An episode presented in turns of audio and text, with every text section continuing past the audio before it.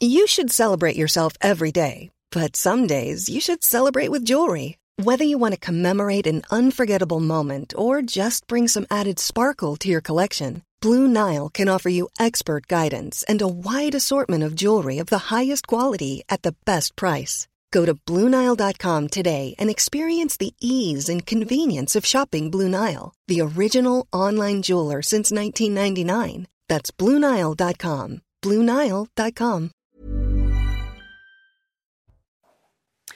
Bonjour, bienvenue sur CNews. Je suis ravie de vous retrouver pour cette édition de Midi News avec à la une cette pénurie de carburant qui évidemment se poursuit, les blocages de raffineries qui font tache d'huile alors que les procédures de réquisition commencent à être lancées. Les négociations avec la CGT et FO n'aboutissent toujours pas. On se demande d'ailleurs jusqu'où ira le bras de fer entre direction syndicats et désormais l'État, car il y a des recours disponibles pour les syndicats afin de faire annuler les réquisitions déjà prises. Et nous serons évidemment sur différents sites concernés directement par cette reconduction de la grève ou l'amorce d'un mouvement.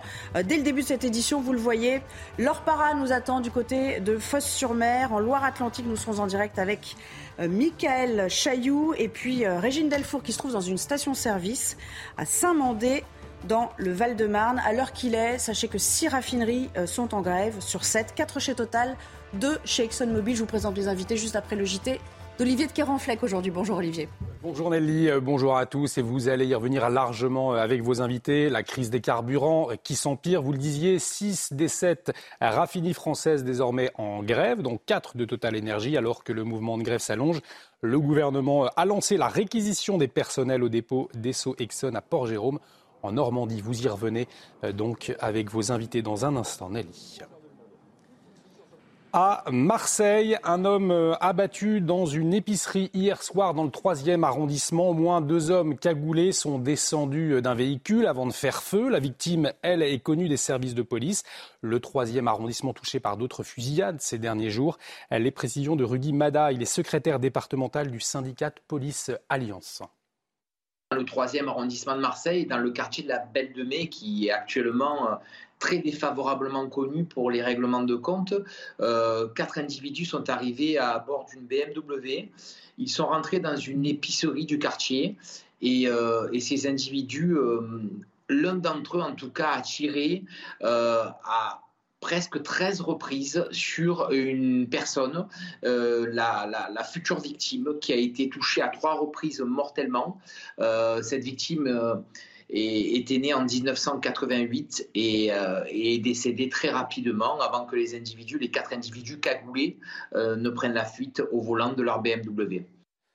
La situation sanitaire avec le nombre de cas de Covid qui augmente, la France proche des 100 000 contaminations ce mardi. En une semaine, une hausse d'un peu plus de 6 Dans les hôpitaux, 17 907 patients étaient hospitalisés hier soir.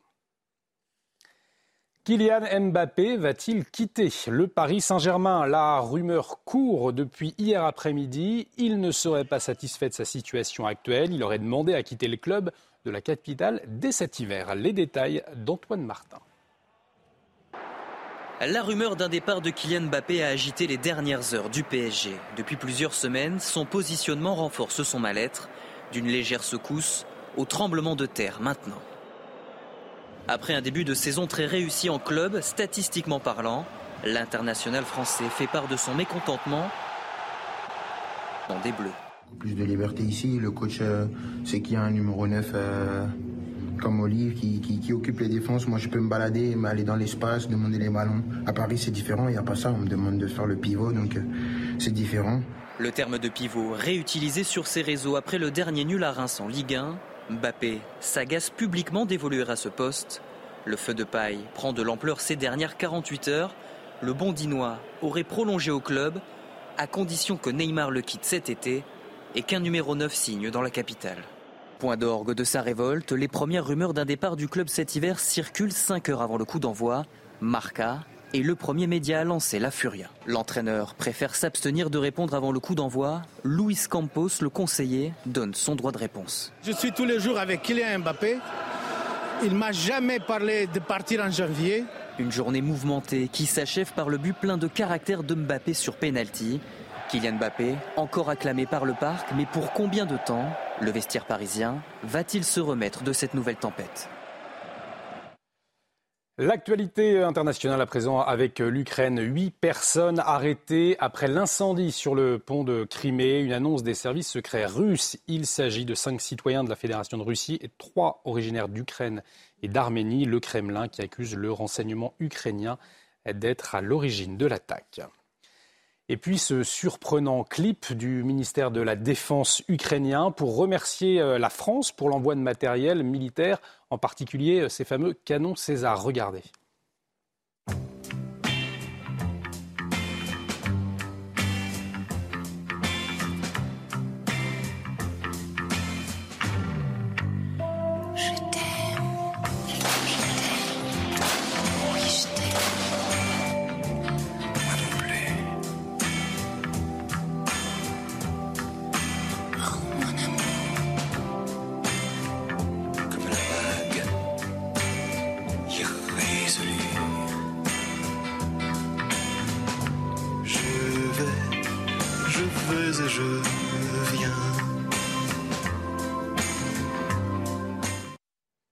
Ce surprenant euh, clip donc de l'Ukraine à la France. Place au débat tout de suite dans Midi News avec vous, Nelly Denac. Merci beaucoup pour cette transition, Olivier de Kéranfleck. On va évidemment revenir à, des choses qui nous concernent au premier chef en ce moment, c'est-à-dire cette pénurie de carburant qui nous touche de plus en plus. Euh, je vais vous présenter les invités pour m'accompagner cet après-midi. Bonjour Thierry Mariani. Bonjour. Merci d'être là. Je rappelle que vous êtes député euh, européen Rassemblement national. À vos côtés, Olivier d'Artigol, chroniqueur politique pour CNews, ainsi qu'Éric de Rinmaten, chroniqueur spécialiste euh, de l'économie. Bonjour François Pouponi. Bonjour. Merci d'être là. Vous êtes ancien député, rappelons-le. Et puis Kevin Bossuet, professeur d'histoire. Merci à tous d'avoir fait le déplacement. Alors évidemment, avant d'en venir aux problématiques et à ce qui coince toujours et qui risque de coincer un certain temps, commençons, si vous voulez bien, par le bout euh, de la chaîne euh, d'approvisionnement, c'est-à-dire les stations-service. On va prendre la mesure de ce qui se passe au 23e jour de grève, rappelons-le avec vous. Régine Delfour, vous êtes à Saint-Mandé, c'est aux portes de Paris, hein, près de Vincennes, dans le, dans le Val-de-Marne. Avez-vous trouvé une station euh, qui, qui fournit de l'essence aux usagers? Oui, bonjour Nelly. Eh bien oui, cette station est ouverte depuis 10 heures ce matin. Il y a énormément de monde, comme vous pouvez l'imaginer. Il y a donc en fait, c'est assez organisé. Ils ont demandé à leurs employés de venir un peu plus nombreux pour éviter donc de bloquer la circulation. Vous avez une file pour euh, les euh, scooters, les deux roues et une file pour euh, les voitures. Les employés donc dirigent, ils les encadrent. Il y a quatre voitures qui peuvent être dans la pompe, enfin sous sous la station là pour pouvoir prendre il n'y a que du samplon 98 et du gasoil. Euh, les automobilistes avec lesquels nous avons pu échanger ainsi que les euh, deux roues hein, ne comprennent pas. Alors ils comprennent, certains comprennent cette grève parce que euh, pour eux il est normal de revendiquer des hausses de salaire et puis il faut défendre le, le, droit de grève. Et puis il y a ceux qui n'en peuvent plus, qui sont vraiment en colère, qui nous disent ça ne peut plus durer. on attend vraiment, on ne peut plus travailler. On discutait avec un chauffeur de taxi, ça fait trois jours qu'il n'a pas travaillé. Différents artisans qui ont commencé leur journée et qui la commencent encore dans les embouteillages. Alors sachez Nelly que dans cette station, il y aura théoriquement du carburant jusqu'à 17h. Merci beaucoup Régine. On reviendra vers vous euh, dans le courant de cette émission. La CGTFO ont donc reconduit euh, la grève qui touche les raffineries du groupe ExxonMobil malgré la signature d'un accord majoritaire par d'autres syndicats. Entre-temps, vous le savez, Elisabeth Borne a ordonné au préfet de certains dépôts de carburant de reprendre le travail. Alors pour bien comprendre, il y a certes un objectif commun pour les salariés, c'est obtenir une revalorisation euh, salariale plus forte, mais il y a deux cas de figure quand même, hein, parce que ça peut être complexe euh, si on n'est pas euh, tout à fait coutumier de ces négociations. Il y a deux cas de figure. Donc l'état des négociations entre Total et ExxonMobil. Chez Esso et ExxonMobil, un accord salarial a été signé par deux syndicats majoritaires à l'échelle du groupe, mais pas dans les raffineries où le mouvement est reconduit à l'appel de FO et de la CGT, qui représentent plus de 50% du personnel. Et puis chez Total, en revanche, là, le gouvernement attend que débutent les négociations le groupe qui invite les syndicats euh, non grévistes à une réunion de concertation. Ce qui veut dire que si la CGT lève tous les blocages euh, midi, c'est-à-dire maintenant, euh, elle peut y participer aussi. Mais pour l'heure, il n'y a pas de réquisition décrétée. Je ne sais pas si je l'ai bien résumé. Alors, première peut-être réaction, Thierry Mariani, les réquisitions pour vous, il était temps. Est-ce que l'État a trop tergiversé sur ce point? L'État a trop tergiversé sur tout ce dossier. On est au 23e jour de grève. Euh, Monsieur Véran est comme d'habitude, comme pour les masques, venu en disant euh, ça va bien se passer, euh, vous allez voir, ça va se remettre en place. J'ai été ministre des Transports.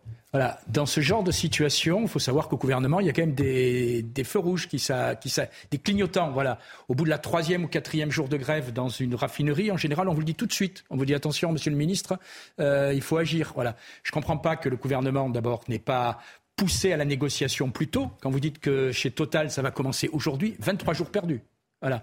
Et, donc aujourd'hui, la réquisition, j'ai envie de dire que c'est malheureusement un mal nécessaire. Un mal nécessaire parce que la priorité, c'est quand même que les Français euh, puissent travailler. Moi, j'ai été élu dans des zones rurales. Euh, sans, euh, carburant, on ne peut plus rien faire. On perd son job, on on peut pas aller à l'hôpital, etc. Donc euh, oui, c'est un mal nécessaire, mais tout ça aurait pu être évité si ça avait été un peu mieux anticipé. Alors on reparlera des réquisitions parce qu'on verra peut-être que ça risque de pas être aussi simple qu'il euh, n'y paraît une fois que c'est euh, décrété. Mais pour rester sur, sur cette impression hein, ou cette non-action du gouvernement, comme le dit Thierry Mariani, François Pouponi, on a minimisé aussi l'impact de cette pénurie, peut-être parce que c'est allé crescendo aussi dans le suivi du mouvement. Non, je crois qu'effectivement, Thierry Mariani l'a dit, le, le, gouvernement n'a pas compris ce qui se passait. Ils ne se sont pas préoccupés au début, sauf qu'aujourd'hui, on est dans une situation extrêmement difficile parce que euh, y a réquisition, et on verra que c'est pas aussi simple que ça, parce qu'on peut pas réquisitionner pour tous les Français, on peut réquisitionner que pour certaines activités. Et puis après, une fois qu'il y a réquisition, il faudra qu'on passe un peu à la force, parce que dire, j'écoutais hier des employés de ces, raffineries qui sont déjà réquisitionnés, donc ils disent, bah, qui viennent nous dire, alors faut les obliger à ouvrir le robinet, beaucoup plus complexe que ça. Et ce qu'il faut organiser aujourd'hui et ce qui n'est pas organisé, c'est euh, les queues devant les stations-service. Avant de venir ici, j'ai besoin de faire l'essence, j'ai pas réussi. Euh, voilà, donc il y, y, a des embouteillages partout, c'est un peu l'anarchie, ça s'énerve dans les ronds-points. Donc là, si le gouvernement ne met pas la force publique et les forces de l'ordre pour organiser les choses et pour sécuriser, il y a eu un accident sur l'autoroute 1 euh, extrêmement grave parce que bah, les gens se mettent sur les bornes d'arrêt d'urgence. Donc il faut que le gouvernement prenne conscience que un, il faut gérer l'urgence pour permettre le approvisionnement dans les stations qui sont ouvertes, et puis très très vite réalimenter. Mais sincèrement, on ne va pas raconter n'importe quoi aux Français, ça va prendre quelques jours, pour pas dire quelques semaines. On va aller sur le terrain, justement, rejoindre l'une de nos équipes qui est déployée à Donge, en, Loire-Atlantique. C'est une raffinerie totale, on le précise. Michael Chailloux, euh, la réquisition a mis le feu, disent certains syndicalistes, d'où l'extension du conflit aujourd'hui. Oui, c'est ça. La, raffinerie ici euh, est en grève depuis euh, ce matin 5 heures. 80% euh, de grévistes selon la CGT.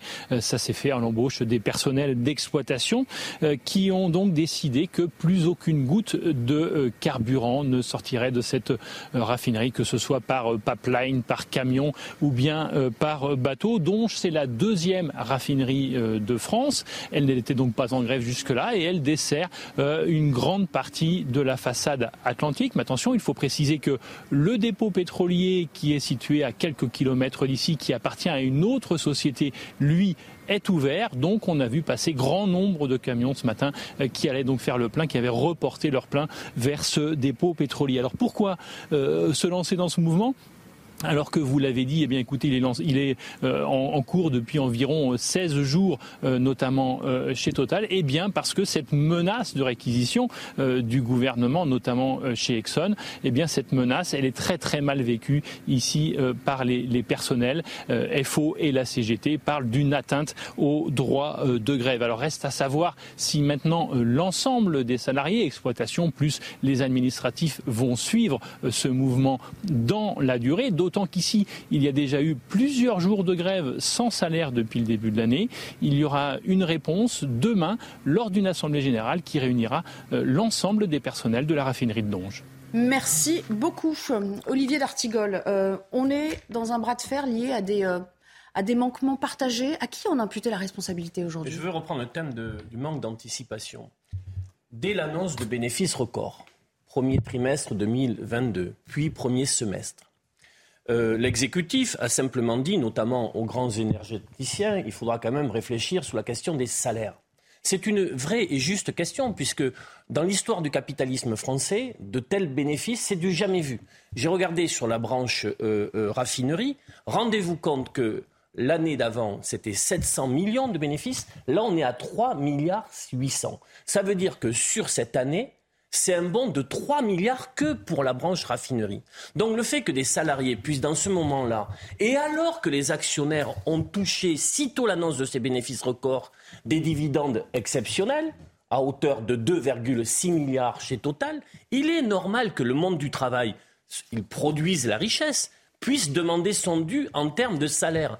On nous dit que Total euh, pointe cette question avec les négociations euh, annuelles obligatoires. Sauf que ces négociations portent sur les salaires qui seront euh, négociés pour 2023. C'est le NAO 2023. Oui, pas 2022. Hmm. Donc le gouvernement a très fortement, très puissamment sous-estimé cette question qui est celle de la dignité des travailleurs.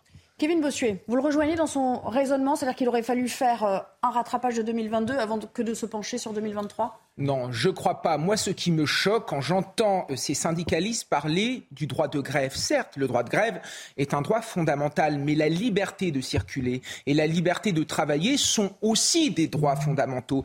Et là, qu'est-ce qu'on constate? Des gauchistes, des syndicats qui, des syndicalistes qui finalement décident en effet de paralyser.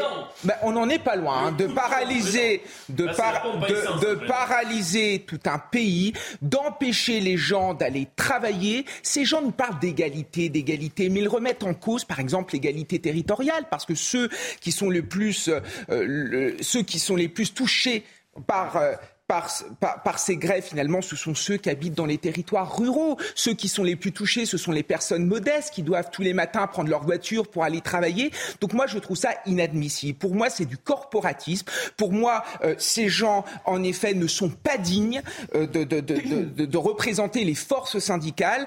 Un, Quelqu'un qui travaille dans une raffinerie touche en début de carrière 2400 euros brut. C'est quand même pas Rien. Je veux dire, il y a une forme quand même d'égoïsme et de corporatisme qui est inacceptable. Les Français n'en peuvent plus de ces gens qui prennent en otage tout un pays. En deçà du SMIC, ce qui fait que j'ai là les, coefficients, on pourra les vérifier tout à l'heure. Dans cette branche, ça commence en dessous du SMIC, comme dans de trop nombreuses branches professionnelles, ce qui fait qu'ils peuvent y compris recourir à la prime d'activité. mais la vraie question, c'est un dernier mot, parce qu'on va rejoindre. La CGT, dans la surenchère, on peut comprendre. C'est clair. Il y a effectivement. Ok. Mais ce qu'aurait dû faire le gouvernement tout de suite, c'est quand on connaît la volonté de la CGT de faire un peu euh, déraper les choses.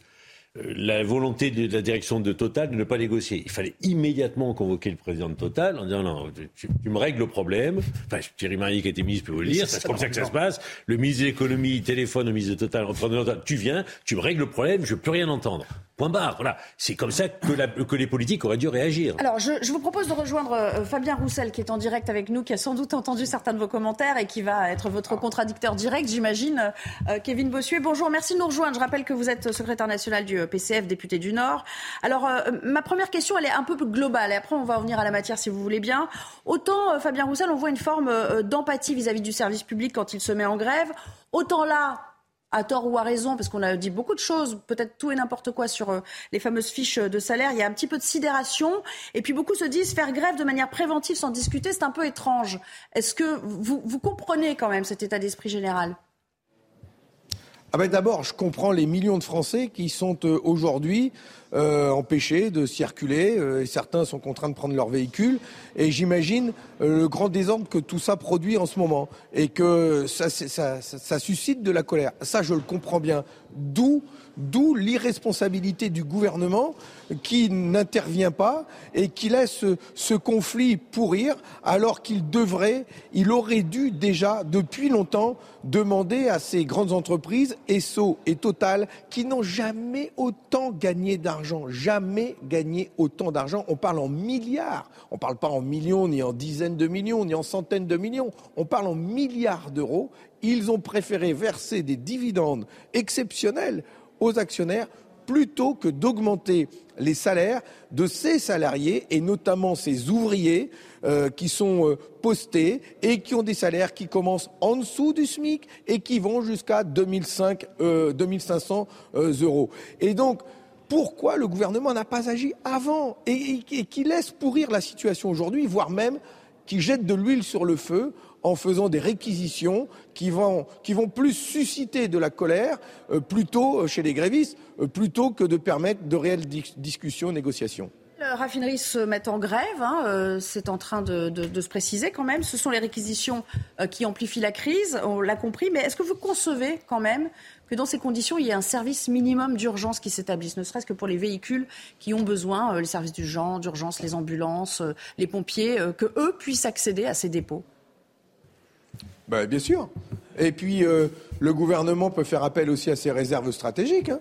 Là, le temps euh, euh, de cette grève, on peut aller puiser dans les stocks et, en même temps demander à, Total et à ESSO de, se mettre autour de, la table des négociations et d'ouvrir des négociations pour augmenter les salaires et arrêter avec les primes. Encore une fois, les primes, ça ne cotise pas. Les gars, ils partent en retraite avec des petites retraites parce qu'ils ont touché des primes qui n'ont pas cotisé. Enfin, est-ce que ceux qui font des commentaires là chez vous, qui sont confortablement assis euh, dans votre studio, euh, vivent avec les salaires qu'ils perçoivent, eux, des salaires à 1500 euros, parfois certains en dessous, ils sont obligés d'aller à la CAF pour aller chercher une prime d'activité qui est versée avec nos sous, nos impôts. Est-ce que c'est digne ça? Il y en a parmi eux qui, qui touchent même le chèque énergie. Enfin, vous vous rendez compte, on ne peut pas vivre de son salaire dans ce pays? Eh bien, c'est tout simplement ce qu'il demande. On entend, mais après, vous n'avez pas l'apanage de, de, de, euh, de l'indignation. Je veux dire, vous-même, vous êtes député, vous n'êtes pas trop à plaindre. Ça ne veut pas dire qu'on s'offusque pas et qu'on ne s'indigne pas de, la, euh, de l'étroitesse de ces, de ces salaires. Voilà, c'était juste une petite incise. Certains se disent à quoi joue euh, la CGT à imaginer un grand mouvement social aujourd'hui pour les salaires? Ça va aller plus loin? Oui, mais ma colère, elle est que j'entends sur votre antenne qu'aujourd'hui, on est en train euh, d'accuser, de, pointer du doigt des salariés, des ouvriers qui défendent leur bout de pain et ceux qui font la queue aussi devant les stations essence pour récupérer, euh, pour pouvoir faire leur plein eux aussi, ils sont dans la merde. Eux aussi, ils ont des petits salaires.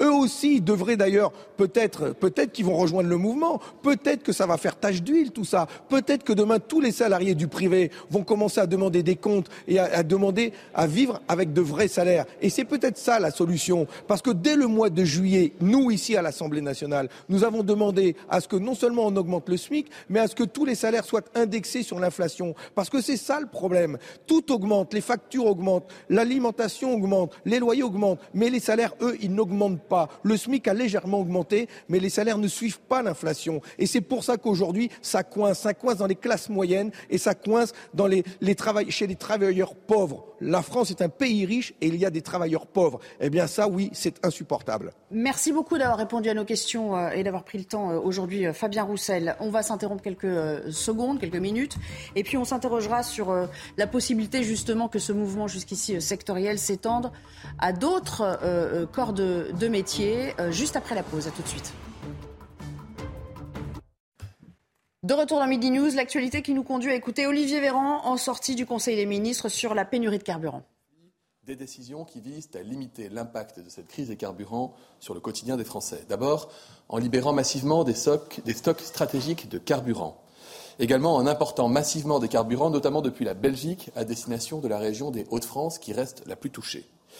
Mais également en autorisant des livraisons exceptionnelles les dimanches et en augmentant les rotations des différents camions. Pourquoi De manière à contourner l'impact du blocage de centres de dépôt de carburant et de raffineries et augmenter jusqu'à 50% les livraisons aux stations-service qui sont les plus en difficulté. Nous avons appelé, la Première ministre a appelé syndicats et patronat à négocier sans délai. Plusieurs syndicats ont d'ailleurs répondu favorablement, à l'instar de la CFDT. Et dans le cadre des, stations Exxon, un accord majoritaire a même été trouvé, c'est-à-dire qu'un accord a été trouvé entre le patronat et la majorité des représentants syndicaux qui aurait dû conduire à une suspension sans délai du conflit social en cours. À Exxon, toutefois, il semble que la CGT refuse toujours de s'inscrire dans le respect de ces règles élémentaires de dialogue social en rejetant cet accord majoritaire et en poursuivant les blocages. L'impact de ce conflit social est devenu, nous en avons conscience, insupportable pour de trop nombreux Français. Certains sont empêchés d'aller travailler, d'amener leurs enfants à l'école, de faire leurs courses, parfois de se soigner. L'impact peut aussi concerner les agriculteurs avec des retards dans les semis ou dans les récoltes et nous excluons évidemment que tout cela puisse avoir un impact sur le pouvoir d'achat in fine des Français. Dans ce contexte qui reste donc bloqué, la Première ministre a décidé, après que nous en ayons alerté chacun, de débloquer le centre de dépôt de carburant de Port-Jérôme en Normandie, avec des réquisitions qui sont en cours et qui seront effectives à compter de ce jour. Concernant le centre de dépôt de Dunkerque, il y a actuellement une cellule de crise interministérielle qui, est toujours en cours. Nous suivons minute après minute la situation sociale s'agissant de ce centre, qui est important pour toute la région des, des Hauts-de-France. Il semble que des représentants de la CGT aient décidé de participer au dialogue social en lien avec euh, le patronat de Total. Nous restons extrêmement vigilants. Si la situation devait se débloquer d'elle-même, évidemment, nous en serions satisfaits pleinement. Mais si d'aventure les blocages devaient persister, nous n'excluons pas, comme nous l'avons dit, de recourir dans les mêmes conditions que pour Port-Jérôme à des réquisitions et donc à un déblocage rapide de manière à obtenir un retour à la normale. Oui au dialogue social, oui aussi, évidemment, à la continuité des services publics et privés dans notre pays, et oui à la tranquillité des Français. A également été abordée l'évolution, au cours du Conseil des ministres, a été abordée l'évolution des travaux, des différents travaux en cours au Parlement. Notre méthode, vous la connaissez, je la rappelle chaque semaine, c'est celle du dialogue, c'est celle de la main tendue et de la recherche permanente de compromis.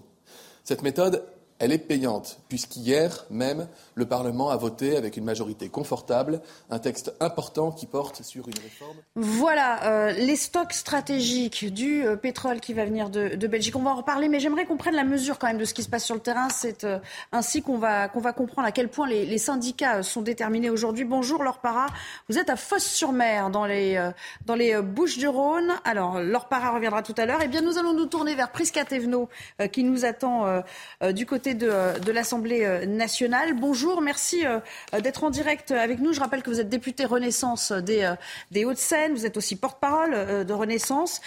ces réquisitions hein, dont on comprend aujourd'hui qu'elles sont quand même nécessaires, sont-elles trop tardives? Est-ce qu'il y a eu trop d'atermoiements du côté de l'exécutif? J'entends bien que vous ne parlez pas pour lui, mais néanmoins, vous appartenez à la majorité. Trop peu, trop tard? Écoutez, euh, effectivement, quand on entend euh, les Françaises et les Français qui sont bloqués et sont empêchés de se déplacer, bien évidemment, ils sont en droit de se dire que c'est peut-être trop peu, trop tard, trop lent. Maintenant, je pense qu'il est important de rappeler la chronologie des événements. Dès le début euh, de ce mouvement de grève, des actions d'anticipation ont été mises en place. Effectivement, avec le déblocage de réserves stratégiques, celles de l'État, avec la possibilité effectivement de venir livrer, approvisionner les stations-service le week-end, le dimanche notamment, ce qui n'était pas possible jusque-là. Et euh, hier, il y a eu effectivement une accentuation euh, des mesures puisque le conflit qui semblait un peu reculé a été remis sur le, tapis.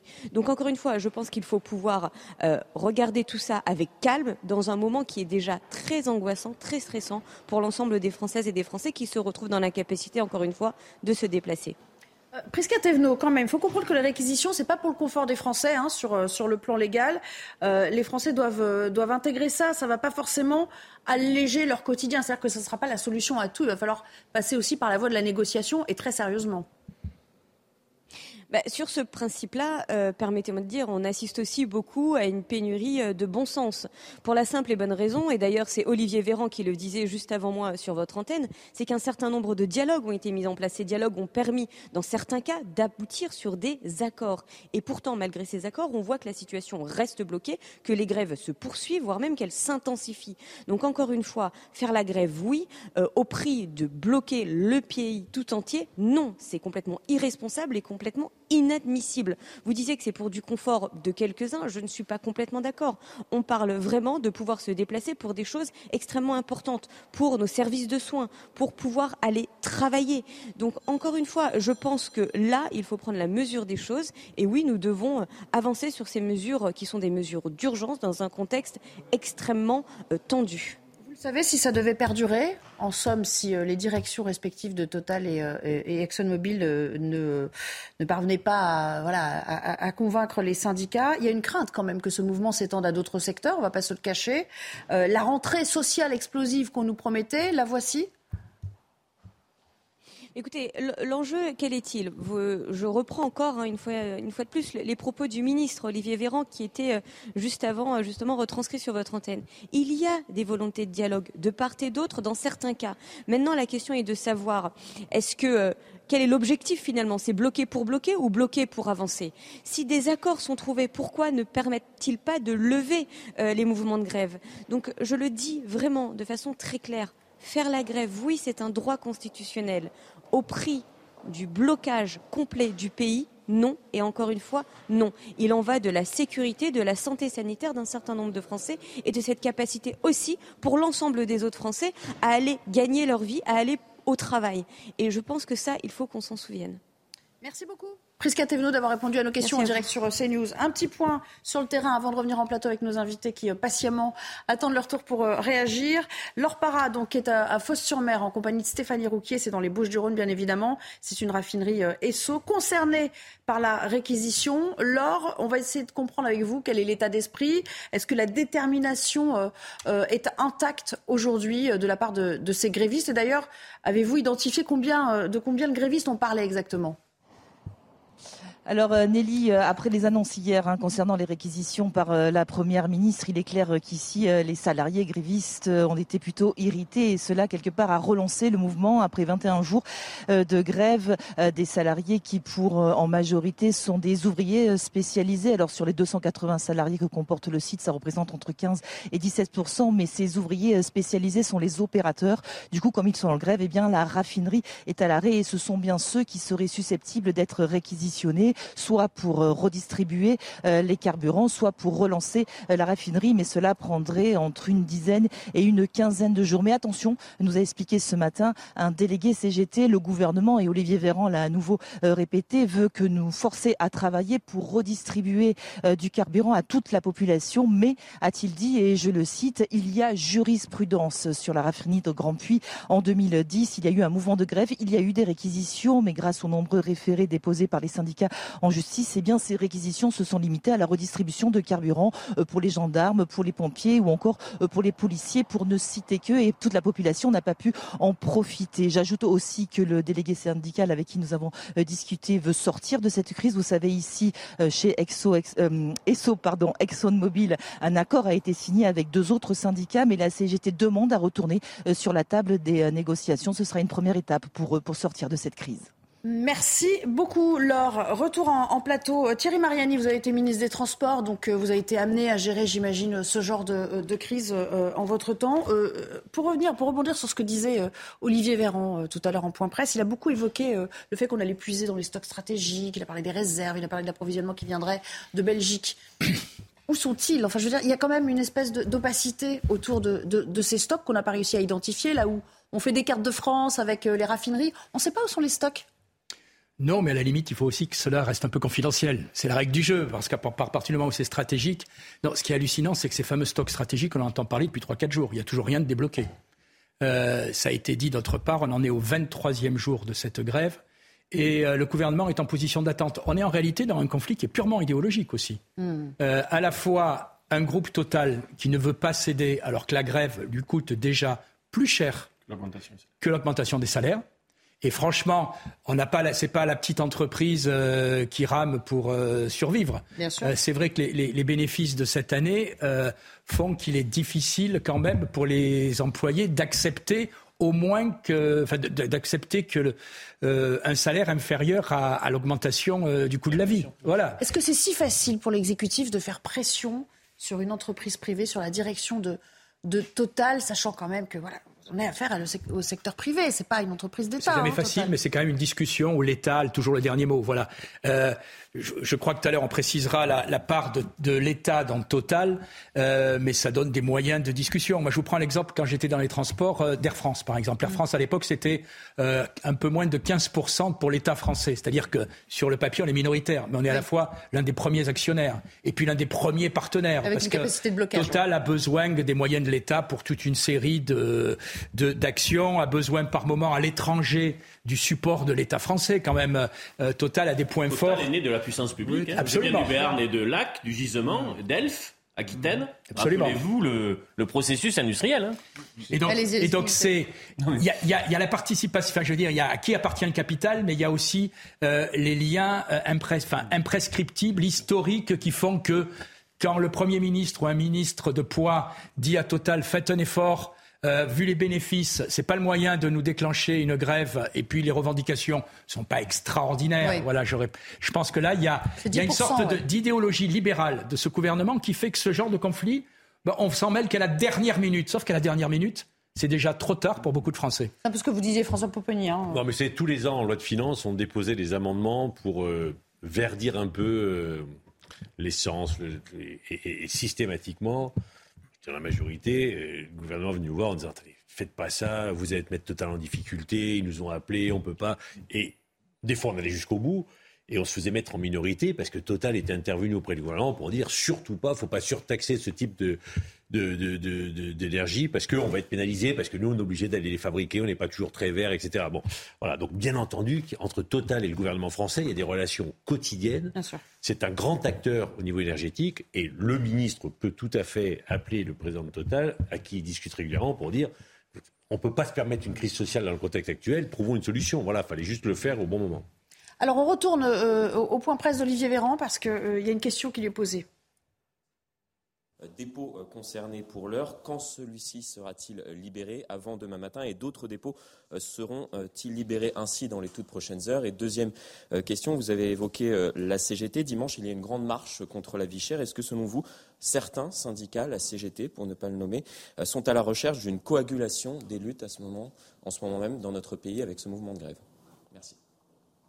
Alors, je vous redis volontiers ce que j'ai dit tout à l'heure en point d'introduction, en vous confirmant à ce stade, c'est le centre de dépôt de carburant normand de Port-Jérôme qui fait l'objet de réquisitions pour pouvoir débloquer ce centre de carburant le plus tôt possible, le plus vite possible, pour retrouver une situation la plus normale dans le territoire concerné. On agit avec euh, tact et mesure en la matière, c'est-à-dire qu'on agit lorsque le dialogue social n'est pas respecté ou lorsqu'il est impossible et lorsque les conséquences du blocage sont trop lourdes pour les habitants.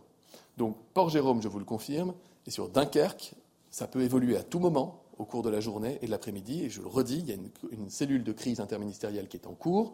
Si le dialogue engagé et manifestement la CGT aurait accepté cette fois-ci d'y participer, devait amener un déblocage rapide du, centre des dépôts de Dunkerque, il n'y aurait pas lieu de procéder à des réquisitions. Mais si en revanche le blocage devait se poursuivre, nous irons. S'agissant de la CGT, je vous rappelle que l'appel à la manifestation de Jean-Luc Mélenchon n'est pas suivi par les syndicats. Il est tout seul. Il n'y a pas d'appel à manifester de la part des syndicats. Donc c'est une manifestation politique lancée par un, parti politique, c'est tout à fait son droit. Donc je ne crois pas à la volonté de, coaguler, comme, vous l'avez dit. Bonjour Bastien Auger pour TF1 LCI. Pour euh, compléter les questions de mon confrère sur les carburants. Déjà, vous, avez euh, parlé de la, responsabilité, euh, notamment de la CGT. Est-ce que vous estimez que les entreprises ont aussi un devoir euh, d'aller plus loin dans, la main tendue qui doit être faite aux, partenaires sociaux? Et puis sur la question des prix, c'est une des conséquences aussi de ce conflit, c'est que les prix repartent fortement à la hausse. Est-ce que le gouvernement envisage euh, de euh, bloquer les prix à la pompe Et est-ce que vous avez obtenu un retour positif de la demande qui a été faite notamment à, Total de, prolonger la ristourne? Et puis je me permets également de vous demander une précision sur le 49.3, parce que sur la réforme, sur le budget, parce que vous dites que, euh, que vous avez délibéré. Est-ce que le Conseil des ministres a formellement autorisé le gouvernement à, à utiliser l'article 49.3 de la Constitution? Et quelles sont les conditions précises dans lesquelles vous vous, aurez recours au 49.3 et à quel moment? Je vous remercie. Alors, euh, le, gouvernement n'a pas à faire d'ingérence dans la tenue d'un dialogue social entre, le, patronat, les employeurs et les employés. En revanche, euh, on, donc pas, une affaire gouvernementale. Par contre, nous, on a évidemment comme obligation de faire en sorte que les conséquences pour les Français soient les plus courtes et les moins intenses possibles. Et donc, la Première ministre a appelé à de nombreuses reprises tout le monde à se mettre autour de la table. Je le redis, ça, a été le cas dans les, stations, de, enfin dans les stations, dans les raffineries centres de dépôt d'Exxon, où un accord majoritaire, je le redis, a été trouvé. C'est-à-dire qu'on va débloquer là un centre de dépôt de carburant qui reste bloqué par un syndicat, alors que la majorité des salariés représentés par les syndicats ont topé avec la direction pour dire on arrête la grève. Donc, vous comprenez pourquoi est-ce que l'État est en mesure, le gouvernement est en mesure d'intervenir. Euh, s'agissant de Total, vous le savez aussi, on a poussé pour que les négociations salariales qui devaient avoir lieu en novembre soient anticipées. Et donc, dès lors que le dialogue a commencé, je vous le redis, on est extrêmement vigilant, attentif et on interviendra si nécessaire. Sur la question de ce que j'ai appelé un peu les profiteurs de grève, C'est-à-dire que certaines stations essence ont gonflé le prix de l'essence dans le contexte que nous connaissons. Vous imaginez bien ce que nous en pensons. Et, et ça tombe bien parce qu'il y a des règles à respecter. Et ces règles, elles sont respectées par des contrôles et, si besoin, des sanctions. Et c'est la DGCCRF, la Direction de la répression des fraudes, qui diligente actuellement des contrôles partout où c'est nécessaire pour faire le constat, ça et là, que certaines stations ont pris la liberté, que je mets entre guillemets, d'augmenter euh, les prix à la pompe. S'agissant de Total et de la prolongation de la ristourne, c'est à Total de communiquer sur ce sujet. Nous avons eu l'occasion de dire hier que nous serions sensibles au fait qu'il y ait une prolongation sur, sur quelques jours, mais c'est une décision qui relève de Total et je n'ai pas à l'annoncer à sa place. Sur les conditions précises du 49.3, ce, dit, ce que nous avons dit, encore une fois, c'est que nous avons rappelé l'essence même de notre Constitution, à savoir que sur des textes budgétaires. Aucune sûreté des voilà, on va revenir en, plateau pour continuer le, débat avec nos invités. Éric de Matin est là. Je rappelle que vous suivez tous les euh, dossiers économiques euh, à la rédaction. Et oui, on est nombreux sur ce plateau. Euh, revenons, si vous le voulez bien, Éric, à la problématique de l'actionnariat chez Total, pour qu'on comprenne bien. Et puis aussi, tenter de démêler le vrai du faux sur les salaires, parce qu'on a entendu un peu tout et son contraire, on a entendu des sommes assez folles, des montants assez fous. il faut peut-être remettre un petit peu de mesure et de précision dans tout cela. Bah, ça agace si vous dites qu'un opérateur de raffinerie, je rappelle qu'un opérateur de raffinerie, c'est lui qui fait les mélanges, qui décide, qui, agit sur les machines pour faire euh, du gazole, du samplon 95, du 98, de la paraffine. C'est quand même lui qui est aux commandes. C'est normal qu'il ait un bon salaire. Il est à 5 000 euros, on a dit 5 000 euros avec les primes brutes. Maintenant, si vous retirez tout ça, vous tombez à 3 008, 3 007.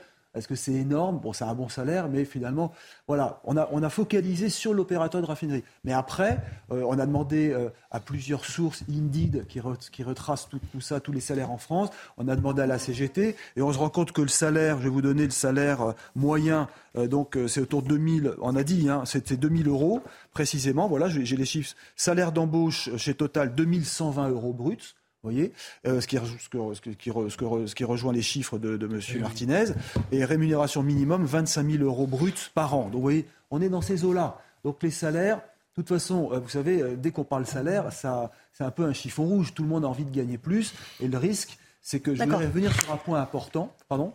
Ce, qui a, posé problème aussi, euh, si on veut être très technique sur la fameuse feuille de, de salaire, mhm. c'est le fait qu'on ait intégré la prime d'intéressement et participation, là où quand on donne un brut, annuel, on parle en termes de 13 mois, enfin quand il y a un 13e mois d'ailleurs, euh, mais, mais, jamais avec une prime intégrée. Donc ça aussi, ça, en termes de communication, ça n'a pas été terrible pour la direction de Total. Non, mais Total a mal communiqué, ça c'est vrai. Mais Eric, avec, si je peux me permettre, avec un contexte d'inflation à 6-7%, mhm. et avec en effet ces annonces records de bénéfices, il existait par le passé un compromis historique qui faisait que des négociations pouvaient permettre de rémunérer le travail et le capital. Aujourd'hui, nous sommes face à des financiers qui ont, sont, engagés sur un retour sur dividende auprès de leurs actionnaires sur des chiffres fous, avec du court-termisme. Il est normal que la question des salaires dans ce moment-là éclate et explose. Et je vous le dis, ça ne va pas rester dans la branche actuelle. Ça, tout le monde se pose cette question-là. Quel est le salaire médian en France? Il est à 1800 net? 1700, c'est ça. c'est 50% de gens qui gagnent plus et 50% moins. Mais vous avez raison. Mais la France, le gouvernement et Bruno Le Maire n'ont pas choisi euh, la, voie de la hausse des salaires. Rappelez-vous, ils ont choisi parce que l'inflation d'abord est exceptionnelle. Bruno Le Maire, y compris, dit je ne sais pas ce qu'est un super profit. Non, mais c'est pas ça. La, question, c'est on a choisi au contraire de distribuer des. Attendez, on a, on a choisi de distribuer des chèques consommation, des chèques énergie. On aide les gens. On donne. Rappelez-vous quand même aujourd'hui, on a 50% de ristourne sur un litre de carburant. C'est quand même assez exceptionnel. Vous avez 30% de l'État et 20% de chez Total. Euh, et allez voir en Allemagne combien coûte le prix du carburant. Mais ça ne sont pas les salariés qui en bénéficient. C'est ce qu'on a entendu depuis toujours.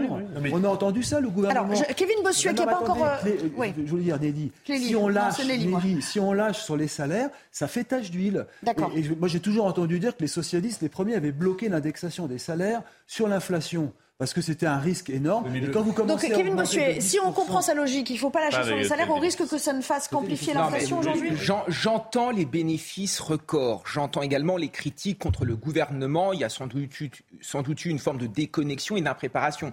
C'est quelque chose qui est certain. Mais le problème, ça reste quand même la CGT.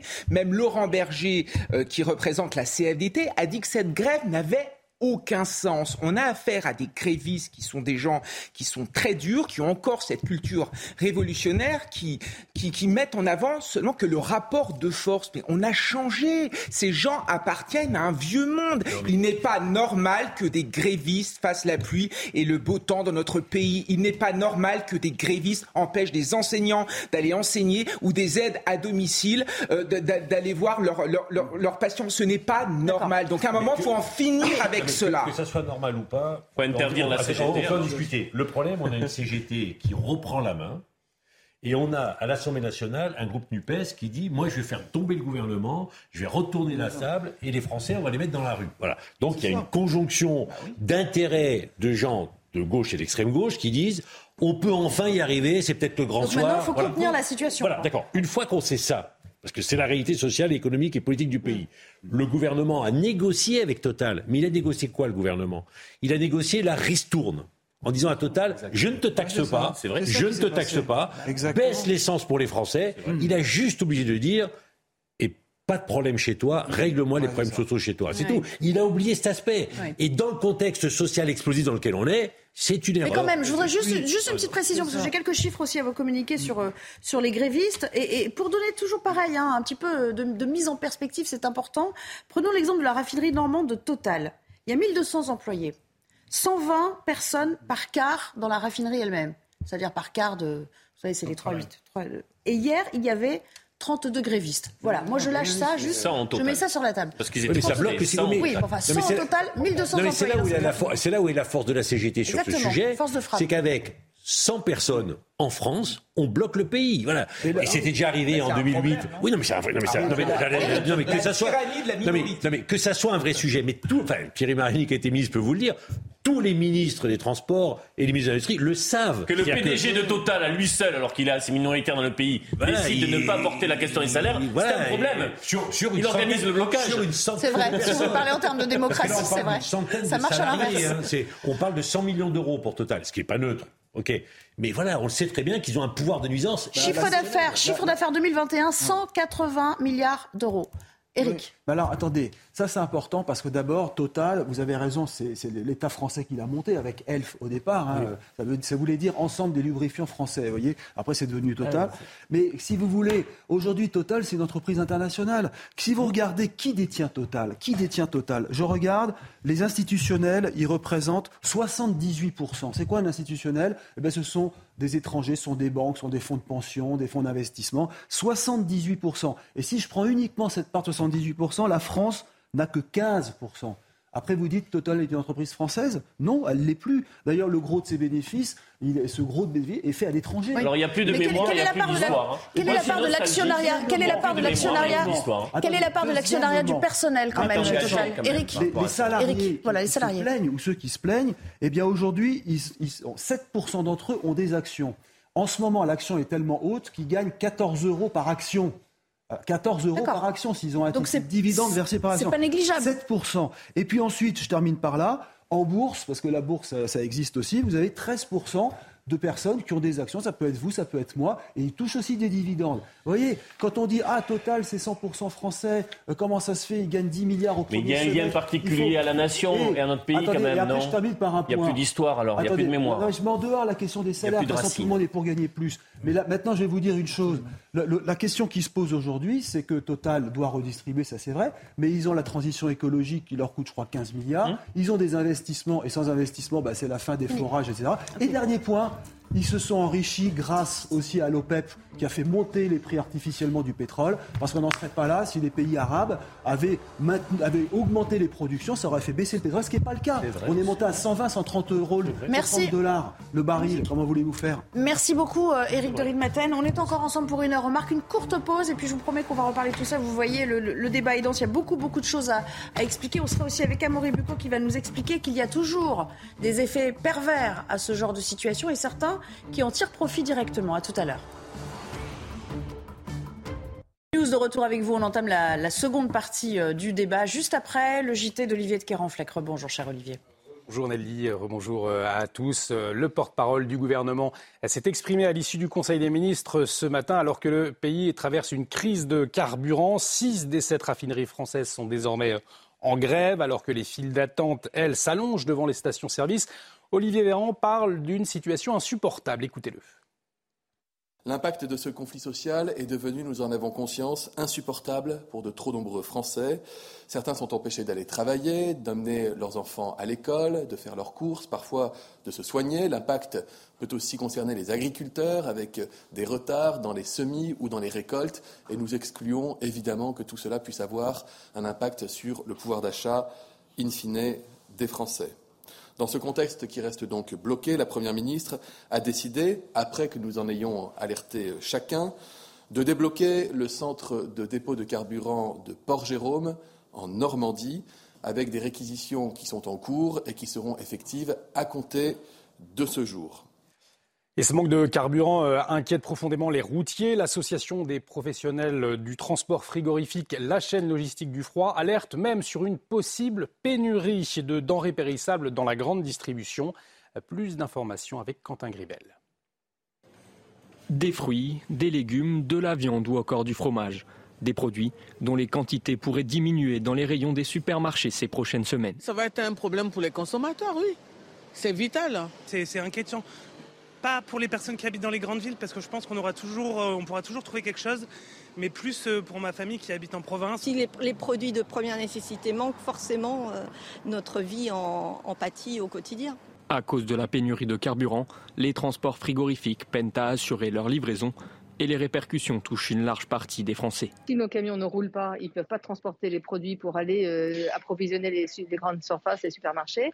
Ils ne peuvent pas non plus euh, euh, transporter les produits pour alimenter les restaurants, les cantines, etc. Tout le monde est à risque. Et pour ces professionnels, le problème est double. Nos camions euh, roulent avec du diesel, hein, ça c'est le moteur du camion, et ils ont un deuxième carburant pour alimenter euh, nos groupes de production de froid. Donc le risque, c'est de ne pas pouvoir rouler et de ne pas pouvoir produire du froid. Malgré la reconduction de la grève chez Total et Esso, la chaîne logistique du froid a tenu à rassurer. D'après l'association, aucune pénurie complète de produits ne devrait avoir lieu dans les grandes surfaces. À Marseille, euh, un homme abattu hier soir dans une épicerie dans le troisième arrondissement. Au moins deux hommes cagoulés sont descendus d'un véhicule avant de faire feu. La victime, elle est connue des services de police. Le troisième arrondissement touché par d'autres fusillades ces derniers jours. Les précisions de Rudy Manaille, le secrétaire départemental du syndicat de police Alliance.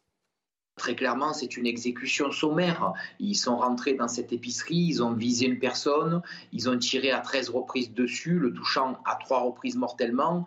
Euh, on peut considérer que c'est une vraie exécution sommaire. C'est extrêmement inquiétant parce que ça veut dire que probablement il l'avait surveillé et quand il est rentré dans cette épicerie, euh, cet individu a été abattu a, été abattu de manière assez sauvage. Euh, voilà, cette personne, euh, on ne sait pas encore s'il était connu pour, euh, pour trafic de stupéfiants, mais on se dirige très clairement vers un nouveau règlement de compte sur Marseille. Et l'affaire Jubilard également, dans l'actualité, la Chambre de l'instruction de la Cour d'appel de Toulouse a une nouvelle fois requis le maintien en détention de Cédric Jubilard. Par ailleurs, pour la première fois, une reconstitution de la disparition de Delphine va être organisée. Elle aura lieu au domicile du couple. Elle reviendra sur la nuit au cours de laquelle Delphine a disparu. Je vous le rappelle, c'était en décembre 2020. Dans un instant, retour euh, du débat avec Nelly Denac et ses invités, mais avant, la chronique sport qui revient sur le match du PSG contre Benfica hier soir. Regardez CNews Chronique Sport avec Colissimo Facilité, la solution d'affranchissement en ligne dédiée aux professionnels pour simplifier les envois et suivi de colis. Dans ce deuxième rendez-vous face à Benfica, sous les yeux d'un Lionel Messi toujours blessé au mollet, la première période est cadenassée, un seul tir cadré jusqu'à l'incursion de Bernat. Penalty pour Paris et qui pour le tirer? Le natif de Bondy. Mbappé face à Placodimos. Kylian Mbappé en pleine lumière À la pause, Paris et Mbappé mènent et sont virtuellement qualifiés pour les huitièmes. Le PSG est légèrement bousculé et sur ce contact, Marco Verratti offre un penalty au benfiquiste. Joao Mario remporte son duel avec Donnarumma. Comme la semaine passée, les deux équipes repartent dos à dos, mais restent invaincues cette saison. C'était CNews Chronique Sport avec Colissimo Facilité, la solution d'affranchissement en ligne dédiée aux professionnels pour simplifier les envois et suivi de colis. De retour avec vous dans un instant, nous serons euh, sur euh, euh, ce plateau à débattre avec Thierry Mariani qui est resté, Kevin Bossuet, François Pouponi, Amaury Bucco du service police-justice, on comprendra pourquoi dans, dans un instant, Olivier D'Artigol. Et nous a rejoint Jonathan Sixou. Bonjour Jonathan, je rappelle que vous êtes journaliste chez Causeur. Et voici la une de votre dernier numéro que vous avez fait euh, euh, l'effort de nous amener. Donc on va le, le, montrer nous aussi. On reprend bien évidemment la discussion tous ensemble juste après l'illustration de ces difficultés qui persistent, vous l'aurez compris. La grève des raffineries qui s'étend même avec euh, pour l'instant pas d'avancée hein, sur le plan des négociations. Et nous sommes en direct avec Hakim Bellouz. Bonjour. Alors Hakim Bellouz, vous êtes délégué FO Total à Fézin, mais vous aujourd'hui vous êtes avec les camarades FO de la raffinerie de Gonfreville près du Havre, si j'ai bien compris. Euh, en grève depuis plusieurs jours. C'est la plus importante dans le pays. Mais FO a rejoint le mouvement euh, euh, ce matin. Pourquoi, d'ailleurs, avez-vous décidé de rejoindre ce mouvement? Bonjour à tous. En fait, je suis Belouz Hakim, je suis délégué syndical central FO. Effectivement, donc en fait, nous on avait une, stratégie chez Total parce que ça fait des années que ça dure, qu'il n'y a pas de dialogue social dans cette entreprise. C'est une calamité. Je vais commencer par ça. Et en fait, on était parti sur un, sur un coup de semence de 72 heures de grève qu'on a effectué du 27 au 29. Et malheureusement, il y a eu des, des, choses qui se sont passées durant le, week-end dernier, notamment des, de vivre, de vivre, de, des communiqués de Total qui sont, qui sont inacceptables pour nous. Hein. Quand on, quand on jette en pâture ses salariés, quand on les lâche à la vindicte populaire, c'est pas acceptable. Là, on entend effectivement aussi Madame Borne ou Monsieur Véran qui nous parle de, de réquisition. Donc là, stop, on arrête, on arrête de jouer, on arrête de rigoler, et puis on va se mettre dans la grève correctement. Donc, alors, si je comprends bien, vous n'êtes pas content sur la divulgation des feuilles de salaire, et puis c'est les réquisitions qui rajoutent aujourd'hui euh, de l'huile sur le feu. Donc, ça devient contre-productif pour vous. Vous savez, les feuilles de salaire, si c'est le, schéma de la société, euh, on doit mettre, on doit mettre tous les salaires sur la table. On n'a pas de souci avec ça. Vous savez, madame, nous, c'est très simple. On a un concept. On est pour tirer tout le monde vers le haut. Maintenant, si, si pour certains, même le gouvernement, il l'a dit, euh, il n'y a pas de temps de ça. Hein, euh, messieurs les patrons, les entreprises qui vont bien, si vous le pouvez, c'est compliqué pour tout le monde, il y a l'inflation, il faut augmenter les salaires. Vous savez, madame, si le schéma de société demain, c'est de monter dans un avion avec un pilote qui est payé à 1200 euros euh, par mois, moi, j'y monterai pas. Si vous voulez, si certains euh, Français sont là-dessus, c'est leur droit et je le respecte. Mais nous, pour Force ouvrière, on demande notre dû. C'est simple, on travaille sur des sites Céveso. Il y a des salariés qui se, lèvent tous les matins et le communiqué de Total qui se permet de jeter en pâture comme ça ses salariés alors qu'ils font tourner des usines tous les jours, c'est inacceptable, c'est honteux. Mais malheureusement, je pense qu'ils n'avaient pas d'autres arguments. Mais je vais vous donner un scoop si vous avez, si vous permettez deux minutes. On attend que ça, ouais.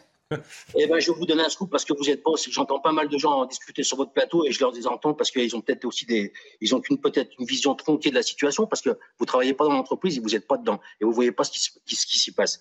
Mais là, c'est un fait. Il y, a il y, a eu un communiqué de presse, la direction Total, avec une réunion qui était prévue à 14 heures aujourd'hui. Donc, je vous le dis, la CAT, syndicat qui représente majoritairement des cadres, ne sera pas présente. La CFOCGC, la CFOCGC ne sera pas présente autour de la table. La CGT a été exclue, d'accord, puisqu'effectivement on est toujours en grève. FO, on est, euh, on est représentatif dans le raffinage, on n'est pas invité, il ne doit pas y avoir assez de chaises à, la tour chez Total, c'est pas une négociation, c'est juste d'échange. Il nous reste qui? Il nous reste la CFDT. La CFDT qui, qui ne doit pas pratiquer la, la politique de la chaise vide, et ça, je, le conçois et, ça les regarde, mais ça va être compliqué d'avancer. Plus personne dans l'entreprise ne veut, ne veut parler avec cette direction. Les organisations syndicales sont toutes braquées, les salariés sont écœurés. Ça, il faut l'entendre, madame. D'accord, mais je l'entends. Euh, le fait nouveau, c'est donc euh, euh, la CFE-CGC qui fait partie des syndicats qui étaient non grévistes et invités à une réunion de concertation, ils iront pas. Ça, c'est nouveau. Ça n'existe pas, madame, un syndicat non gréviste ou un syndicat gréviste. Ce qui existe, c'est des salariés grévistes et des organisations syndicales qui portent des revendications et qui sont auprès des salariés. Donc, si les salariés veulent faire grève, ben, certaines organisations syndicales sont, sont auprès des salariés, d'autres décident de ne pas le faire. Ça, c'est pas grave. Vous savez, aujourd'hui, on reçoit de nombreux messages de salariés, notamment de cadres de la Tour, qui nous disent nous, on ne peut pas se permettre de parler, c'est trop compliqué, mais on reçoit beaucoup de messages de soutien. Au bout d'un moment, je vous dis, ça fait cinq ans dans notre entreprise, chez Total, il faut bien entendre, il y a une politique sociale qui est calamiteuse. Et le responsable de toute la situation aujourd'hui dans le pays, je vais vous le dire, c'est le PDG de Total, c'est personne d'autre. Donc, les seuls qui peuvent nous sortir de cette situation, parce que nous, on n'accepte pas de, que les salariés, que, pardon, que les Français se retrouvent dans une telle situation. On est dans une grande entreprise, on est dans un grand pays, et on arrive à ce, à ce bourbier monumental. Mais franchement, vous savez qu'on en est? C'est catastrophique. Vous, pouvez pas, Oh, je vous écoute. On va, voilà, on va essayer de se parler, vous et moi. comment on avance euh, maintenant? Euh, On a entendu des collègues, vos collègues de la CGT, on va dire euh, ça au sens large, hein, dire pour, sur le rattrapage de 2022, c'est assez important cette question du rattrapage aussi. Si la direction réévalue les salaires à compter de 2022, alors la grève prend fin dès cette semaine. Vous vous, vous engouffrerez dans cette voie aussi? Nous, madame, je vais vous dire, aujourd'hui, on n'arrive pas, la direction, excusez-moi, pas nous, la direction aujourd'hui, elle n'arrive pas à avoir des interlocuteurs dans l'entreprise pour discuter. C'est quand même grave, on en est là. La direction totale, quand elle veut faire des mesures unilatérales, elle est capable de le faire. Donc il y en a qui ont mis le feu dans l'entreprise, il y en a qui ont mis le feu dans le pays. Je le rappelle, c'est les dirigeants de Total. Donc c'est à eux de mettre des choses sur la table et les salariés, D'accord? On a beau avoir un avis des organisations syndicales, c'est les salariés qui se portent grévistes. Et s'ils voudront débloquer cette situation, ils n'ont qu'une chose à faire, sortir du bois. Parce qu'aujourd'hui, même une réunion, on n'est pas capable de la faire, alors que M. Macron, président, il nous a dit, vous inquiétez pas, calmez-vous, on va discuter, ça va, bien se passer, Madame Borne, soyez responsable. Mais bien sûr qu'on est, on est responsable. Vous avez vu que le gouvernement va nous envoyer des, bataillons de CRS pour nous faire des réquisitions? Et vous croyez que ça va, franchement, vous croyez que ça va se passer comme ça? Et que nous, on va, on va rester les, les bras croisés? C'est pas une situation acceptable, Madame. Franchement, c'est pas acceptable. Et, on comprend la, on, et on comprend la, comment on appelle ça, j'ai oublié le terme. On comprend la problématique des Français, on est le premier à le déplorer. C'est pas normal, les gens peuvent pas aller au travail, ils vont perdre leur emploi. Mais où est-ce qu'on va? On marche sur la tête. Mais je suis désolé, madame, je suis qu'un simple petit délégué syndical central qui est même pas invité, dans, qui est représentatif dans le raffinage, qui est même pas invité pour discuter chez Total. Comment vous voulez qu'on avance? Donc là, il faut avoir 2,06, celui-là de M. Pouyannet, le PDG, et le 0,6 du président de la République puisqu'il ne devait pas s'envoyer le président, mais là, il va nous envoyer des bataillons de, CRS. Merci beaucoup. Merci, monsieur. Merci à vous. Euh, on va se tourner vers Jonathan Sixou, peut-être pour une, une réaction. Euh, on sent toute la détermination, la colère même euh, qui préside à ces, à ces réponses. C'est quelque chose qu'on peut, peut entendre au regard, encore une fois, des bénéfices réalisés par, par Total en particulier? Colère, euh, détermination, indéniablement, mais j'ai pas très bien compris la direction qu'il euh, voulait prendre, ce euh, délégué syndical. il n'ira pas à la table des négociations parce qu'il n'y a pas, de rattrapage. Je remarque qu'il n'a pas vraiment répondu à votre question non plus. si Total répondait au point que vous venez de soulever sur la question des salaires, il ne vous a pas répondu. La CGT a répondu dessus. D'abord la CGT a Oui, mais là c'est FO. Là c'est FO. FO rejoint le mouvement. Si, il a quand même, si je peux, il a quand même surpris. Aujourd'hui, ce que, ce que les syndicats attendent, c'est que la direction de Total fasse un geste en disant un, j'ouvre les négociations, venez, et il y a du grain à moudre. Point barre. C'est comme ça qu'on. Enfin, quand on est employeur, c'est comme ça qu'on essaie. Oui, mais Total le conditionne à l'arrêt du blocage. Non, non, mais, ça n'existe pas. Donc en fait, c'est un peu le chien qui ça, mais, mais, ça, ça n'existe pas. Quand on est employeur, moi, j'étais maire d'une ville où il y avait 1800 employés. Quand il y avait des grèves, on mettait pas de préalable. On rencontrait les syndicats et on essayait de trouver une solution. Donc là, ce qu'ils attendent, c'est ça. C'est qu'avant la direction fasse un geste sans préalable. Ce qui s'est passé, c'est que Total a dit je veux bien euh, négocier. Euh, euh, les, salaires, euh, la négociation obligatoire annuelle, je veux bien passer de novembre à octobre pour 2023. C'est le seul pas de Total. Ce qu'a fait la CGT, a dit on enlève sur trois revendications, on en enlève deux. La question des investissements et de la création d'emplois. Mais nous voulons parler des salaires de 2022. Est-ce que le PDG de Total ne peut pas répondre positivement à cette venir. Oui, venez. Thierry Mariani, retour d'expérience, quand vous étiez dans, engagé dans ce genre de, de négociations, de bras de fer, vraiment, mais concrètement, parce que ça nous concerne nos premiers chefs, euh, tous autant qu'on est, on rappelle quand même que 75% des Français disent on a besoin de notre voiture euh, au quotidien. Comment on en sort? C'est-à-dire que là, le, la balle est vraiment clairement dans le camp du PDG de Total et lui seul? En grande partie.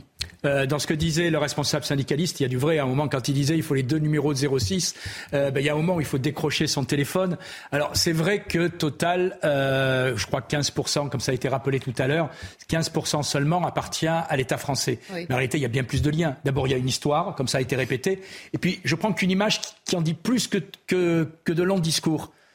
Quand le chef d'État français, qui s'appelle Macron, Sarkozy ou je ne sais qui, va à l'étranger, eh qui il a très souvent à ses côtés C'est pas le PDG de Shell, c'est pas le PDG d'Exxon, c'est le PDG de Total. Parce qu'en réalité, il y, a des, il y a des intérêts entrelacés depuis des années. Euh, c'est la sécurité de la France d'avoir aussi une compagnie comme Total parce que euh, euh on peut un jour en, en avoir euh, besoin. Et donc aujourd'hui, à mon avis, il y a quand même une grosse responsabilité de la direction.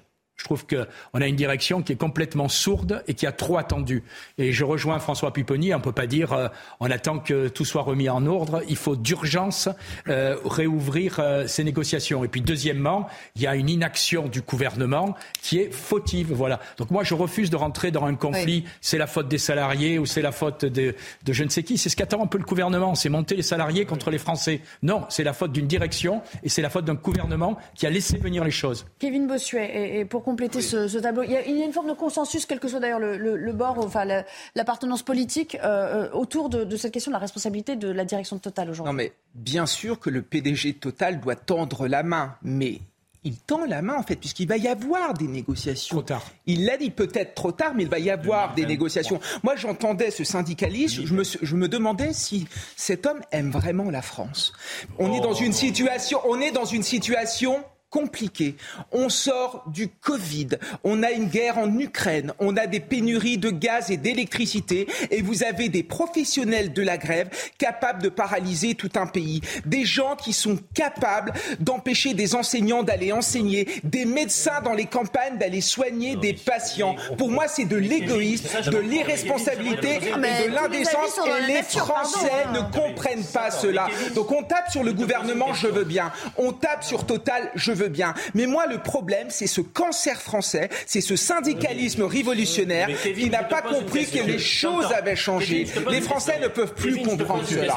Attends, attends, Kevin, je te pose une question. Oui, question très vite. Je t'assure que quand le PDG Total dit ça, il parle des salaires pour 2023 quand il fait le pas.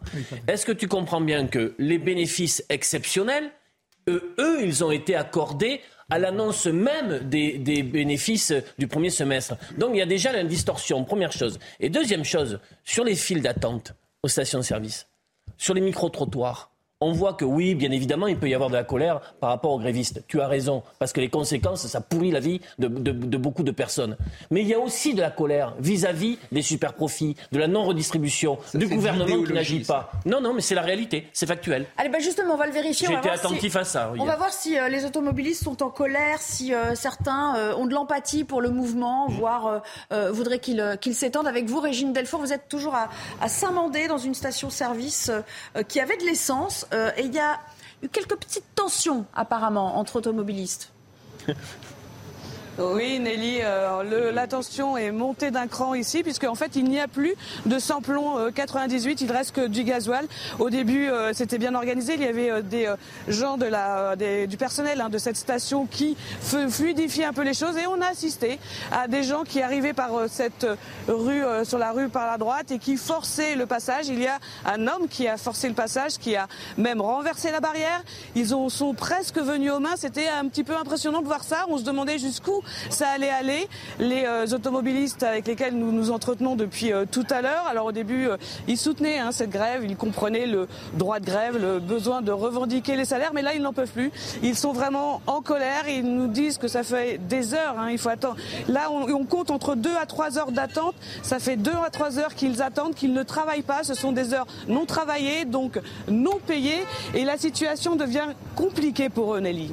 Merci beaucoup de nous avoir fait vivre voilà, cette tension palpable. Certains qui l'ont peut-être expérimenté euh, euh, parmi vous, euh, ça a été, mon cas. C'est vrai que c'est pas toujours simple quand on a patienté une heure pour enfin arriver à la pompe. Et puis, on se rend compte qu'il y a aussi des effets pervers à ce genre de situation, des incidents. Euh, qui sont liés à la pénurie. Euh, on peut euh, évoquer des RIX, on l'a vu tout à l'heure, enfin quoique dans une moindre mesure à cette station de Saint-Mandé, du siphonnage, du recel. Amaury Bucco, vous allez nous expliquer tout cela dans, dans, un, dans un instant, parce que c'est un phénomène qui s'est confirmé ces derniers jours en, en région parisienne, mais un témoignage d'une femme à, à, Villiers-le-Bel, ou d'un homme ou à Villiers-le-Bel où il y a eu ce genre d'incident. Oui, en fait, c'était les mecs de quartier de Villiers-le-Bel. Euh, je crois qu'ils essayaient de vendre, euh, vendre euh, gasoil un peu plus cher pour faire un peu de, l'argent. Et ils m'ont dit de mettre l'essence par où, 20 litres avec 50 euros. Donc dès que j'ai refusé, ils m'ont commencé à insulter, dégage de là, tu ne mets pas l'essence, c'est notre, notre quartier va voir une autre station d'essence. J'ai eu peur et ma femme, elle a commencé à pleurer, donc j'avais pas le choix, j'ai avancé le camion. Après, j'ai appelé la police quatre fois, ils sont pas arrivés tout de suite et dès qu'ils sont arrivés, puis je suis retourné aux stations d'essence.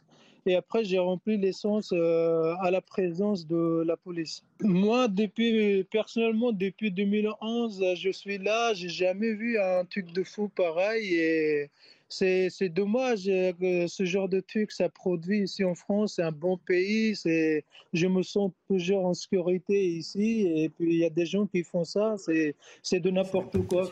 Bon, ça s'appelle du racket, hein, euh, en d'autres termes. Euh, Bucco, euh, voilà, la, crise profite à, certains quand même. Exactement, Nelly. Alors, vous l'avez dit, hein, il y a plusieurs types d'incidents qui, qui sont liés à cette pénurie. Vous avez d'abord les RICS, on l'a vu d'ailleurs avec Régine. vous avez par exemple d'ailleurs la police qui est intervenue dans le Val-de-Marne hein, vers 1h du matin, la nuit du 11 octobre. Il y a un, vendeur, si vous voulez, qui, s'est réfugié dans sa boutique, qui a appelé la police parce qu'il y avait des, des consommateurs fâchés qui n'avaient plus d'essence et qui voulaient s'en prendre à lui. Ça vous montre le degré de violence qu'il peut y avoir, qui est un peu inévitable forcément quand il y a une pénurie. Vous avez aussi, par exemple, euh, cette violence se retourne aussi contre les policiers qui parfois viennent sécuriser les stations essence euh, qui sont en fermeture. Alors, ça s'est passé par exemple à Drancy, la police arrive pour fermer la station parce qu'il n'y a plus d'essence. Et là, vous avez une conductrice qui, leur dit Mais euh, tu, je la cite, hein, tu fais trop le fou avec ton brassard, espèce de pauvre type, va, en parlant au policier qui, du coup, euh, veut, l'interpeller et ne veut pas sortir de sa voiture. Je sors pas, frère, t'es un ouf, toi. Bref. C'est, enfin, c'est encore du langage châtié. Hein, voilà, si, euh, on veut. Et puis, ça peut aller, ça peut être dramatique. Ça t'es un ouf, c'est gentil, quoi. Oui, mais on s'adresse quand même à un policier. Bon, ça va jusqu'au coup de couteau. Hein, ça s'était passé en Haute-Savoie le 9 octobre, où là, c'était pareil, tension autour d'une pompe, paf, coup de couteau. Ça, ça peut aller très loin. Alors après, vous avez effectivement le siphonnage. Euh, le siphonnage, ça se fait plutôt la nuit, dans la pénombre, les gens dorment, euh, la police voit moins bien. Attendez, ils siphonnent les cuves ah Alors, ils, siphonnent les, réservoirs de voitures. C'est une vieille technique. Ah, de voitures, d'accord, pas, les, pompes à essence elles-mêmes. Non, non, non. Alors, vous en avez à Blanc-Ménil, à Poissy, à Orly, par à Beau-la-Reine. Hein.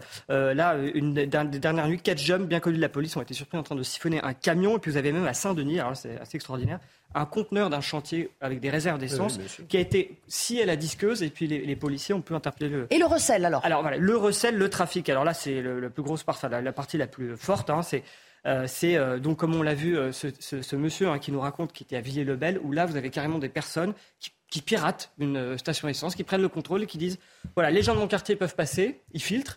parfois, ils vous même ils vous imposent un droit d'entrée, c'est-à-dire bah voilà, si tu veux prendre l'essence, vous me donnez 10 euros. Et puis ceux, par exemple, qui ne sont pas de leur quartier, bah, ils vont leur vendre leur propre bidon, bien sûr, qui est de l'essence en général volée dans les siphonnages ou qui est récupérée de manière illégale. Donc c'est la tête du client. Exactement. Et du coup, si vous, vous, refusez de, prendre leur essence, eh bien c'est violence, intimidation, etc.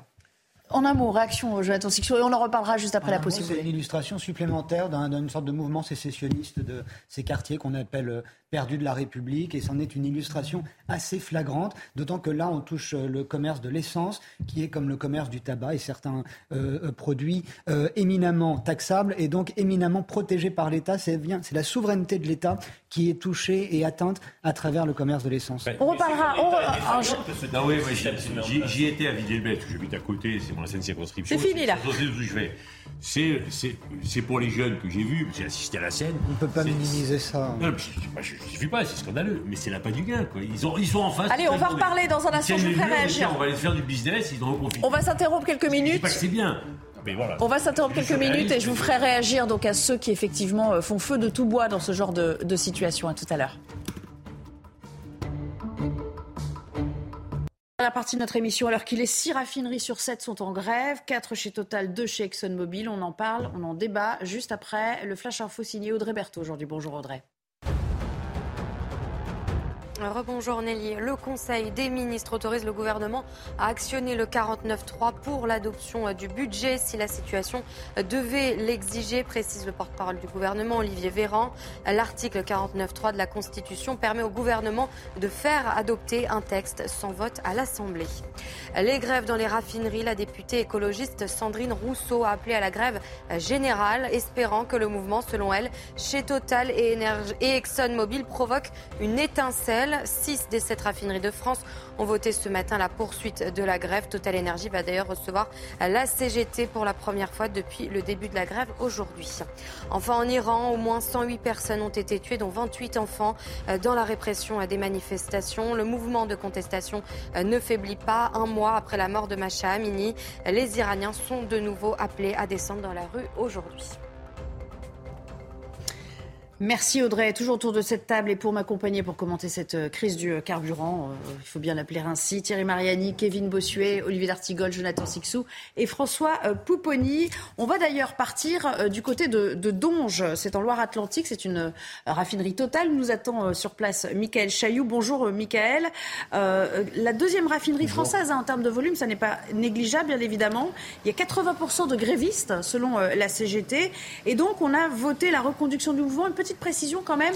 Pour l'instant, chez Total, on n'est pas soumis aux réquisitions, mais c'est vécu néanmoins comme une atteinte au droit de grève. Tout à fait, vous avez euh, tout résumé, Nelly. En fait, il y a eu euh, une petite réunion euh, sous la cahute derrière moi de la CGT que, vous voyez sur l'image de, Jean-Michel Decaze. C'est l'équipe d'après-midi qui est arrivée tout à l'heure à 13h.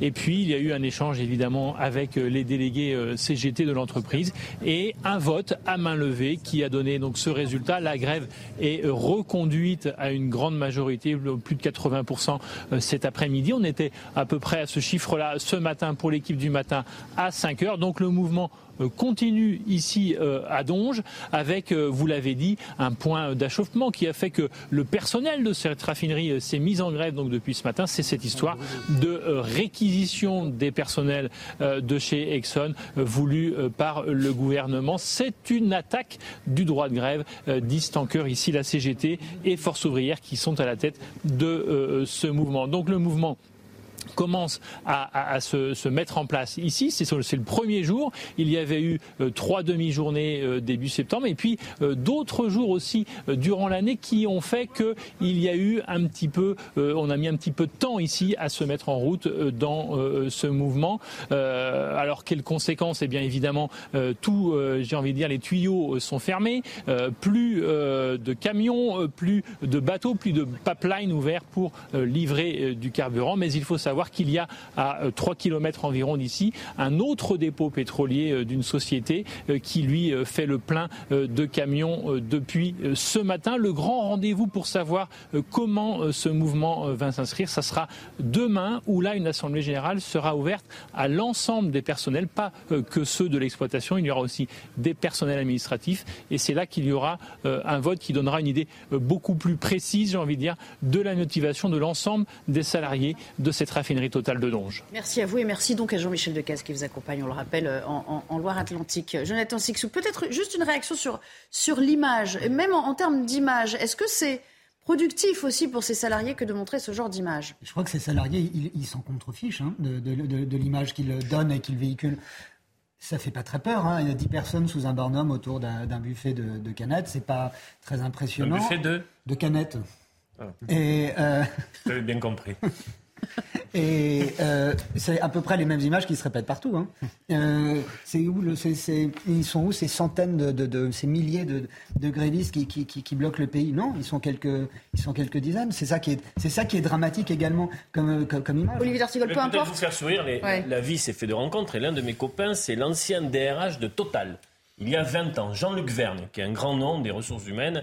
Après, il, a, il est passé euh, chez PSA. C'est un grand monsieur. Il a écrit un, ouvrage itinéraire d'un DRH gâté hmm. euh, par la vie. Par... Euh, et est-ce qu'il n'est pas possible que Total nomme un médiateur une, une personne qui ne serait contestée ni par la direction ni par les salariés, pour permettre de mettre très rapidement, dans les heures qui viennent, dans l'horizon, un processus qui pourrait amener à quand même une discussion, un échange et un accord sur la question salariale. Je vous assure, parce que le comportement de la direction, de faire ce qu'ils ont fait sur les hauts salaires de la branche, sans parler des petits salaires, euh, donc mettre en pâture quand même leurs propres salariés à la vindicte populaire. Quand on sait combien ça, la société française est une cocotte minute sur la question euh, des salaires, du pouvoir d'achat et en fait du reste à vivre, de la dignité des vies mm. humaines. Mm. Euh, quand après ils font une opération qui tient à dire non, non, on, on ne discutera de rien, plus réquisition, je vous assure que tous les éléments sont là pour que plus le climat dans les stations-service, ce qui se passe, c'est un, c'est un contexte potentiellement dangereux pour le gouvernement. Il faut qu'il prenne une initiative. Thierry Mariani, sur la question du... euh, c'est intéressant, de rebondir sur la question du médiateur. Ça s'est fait, ça s'est vu, ce qu'on appelle l'ombudsman. Ça marche?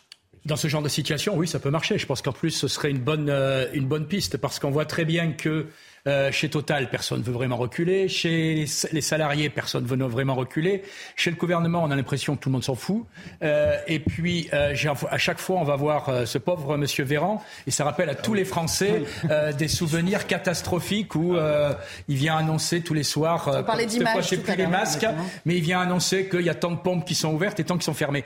Donc, non, il faut euh, Il rebattre. il. Voilà, il faut rebattre les cartes et on doit pouvoir trouver un grand fonctionnaire d'État ou un ancien chef d'entreprise euh, qui très vite peut renouer le contact. François mais c'est- mais c'est un- toujours, c'est toujours à double détente qu'on a l'impression qu'on fait les choses et qu'on court un peu après la Ben, machine. là, le gouvernement a pris du retard au, dé- au départ, c'est le cas de dire, donc il faut qu'il rattrape ça. Total, il joue sa partition. Total n'a pas intérêt à lâcher sur les salaires, parce qu'elle sait bien que si elle lâche, elle se met en difficulté par rapport à la- à- à l'avenir. bon, donc Total joue sa, sa- Oui. Les syndicats sont dans leur rôle, alors on peut considérer que c'est scandaleux, mais ils jouent le jeu en disant il y a un peu d'argent à gratter, je vais essayer d'y aller. Et et aujourd'hui, c'est le gouvernement qui va et les Français qui vont payer l'addition. Donc c'est au gouvernement à prendre l'initiative de réunir les deux autour d'une table ronde, de nommer effectivement un, un médiateur et en disant trouvez-moi une solution. Voilà, il n'y a pas d'autre solution. Enfin, sortir une grève d'une grève, on sait à peu près comment ça se passe. Il faut qu'il y ait un déclencheur qui fasse que les gens se parlent. Bon. Kevin Bossuet, euh, on sait tout le mal que vous pensez de cette grève, hein, on va pas revenir dessus. mais Ça n'a pas été très clair.